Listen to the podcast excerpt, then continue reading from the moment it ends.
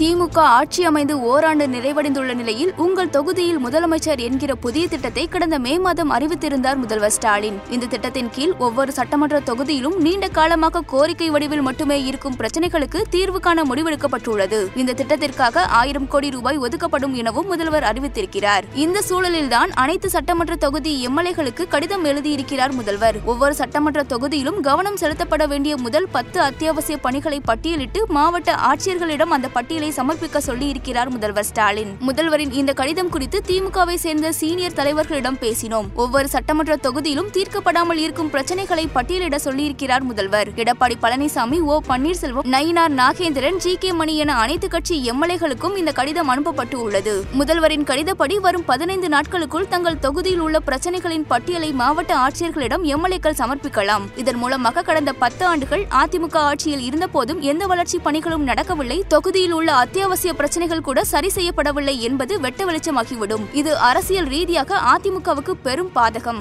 முதல்வரின் கடிதத்திற்கு அதிமுகவை சேர்ந்த எம்எல்ஏக்கள் பதிலளிக்கப் போவதில்லை. மாவட்ட ஆட்சியர்களிடம் அவர்கள் பட்டியலை சமர்ப்பிக்காத பட்சத்தில் உங்கள் தொகுதியில் உள்ள பிரச்சனைகளை களைவதற்கு திமுக அரசு தயாராகத்தான் உள்ளது. ஆனால் அதிமுக எம்எல்ஏக்கள் ஆர்வம் காட்டவில்லை என்கிற குற்றச்சாட்டை அவர்கள் எதிர்கொள்ள வேண்டியதிருக்கும். ஒருவேளை அதிமுக எம்எல்ஏக்கள் பட்டியலை சமர்ப்பித்தால் அதை ஓ பன்னீர்செல்வத்தின் மகன் ஓ பி ரவீந்திரநாத் கெட்டியாக பிடித்துக் கொள்வார். கடந்த மே பதினெட்டாம் தேதி முதல்வர் ஸ்டாலினை நேரில் சந்தித்த ரவீந்திரநாத் தேனி மாவட்ட பெரியகுளம் அரசு மருத்துவமனையின் உள்கட்டமைப்பு மேம்படுத்த கோரியும் காலியாக உள்ள பணியிடங்களை நிரப்பக் கோரியும் கோரிக்கை மனு அளித்தார். தேனி எம்பியாக அவர் முன்வைத்த கோரிக்கையை அரசியல் ரீதியாக எடப்பாடி பழனிசாமி தரப்பினர் மடைமாற்றினர். முதல்வர் ஸ்டாலினை அவர் ஏன் சந்தித்தார்? அதிமுக கொள்கைகளுக்கு விரோதமாக திமுகவை ரவீந்திரநாத் ஆதரிக்கிறார் என்றெல்லாம் விமர்சனங்கள் எழுந்தன. சமீபத்தில் எதிர்க்கட்சித் தலைவர் எடப்பாடி பழனிசாமி அளித்த பேட்டியில் கூட திமுகவுடன் பன்னீர்செல்வம் கூட்டு வைத்திருப்பதாகத்தான் குற்றச்சாட்டு எழுப்பினார். இந்த குற்றச்சாட்டுகள் எல்லாம் உங்கள் தொகுதியில் முதலமைச்சர் திட்டத்திற்காக அதிமுக எம்எல்ஏக்கள் பட்டியலை சமர்ப்பிக்கும் பட்சத்தில் தவிடு போடியாகிவிடும். நானும் என் தொகுதி வளர்ச்சிக்காகத்தானே ஸ்டாலினை சந்தித்தேன். என் மீது மட்டும் ஏன் விமர்சனம் வைத்தீர்கள் என ரவீந்திரநாத் கேள்வி எழுப்பினால் எடப்பாடியால் பதில் சொல்ல முடியாது. ஆக ஒரே ஒரு கடிதம் மூலமாக மொத்த அதிமுகவுக்கும் செக் வைத்து விட்டார் முதல்வர் ஸ்டாலின் என்றனர். முதல்வரின் கடிதத்திற்கு பதிலளிப்பதா மௌனத்தை கடைபிடிப்பதா என்கிற விவாதம் அதிமுகவில் தொடங்கி இருக்கிறது முதற்கட்டமாக கடந்த ஓராண்டில் முளைத்திருக்கும்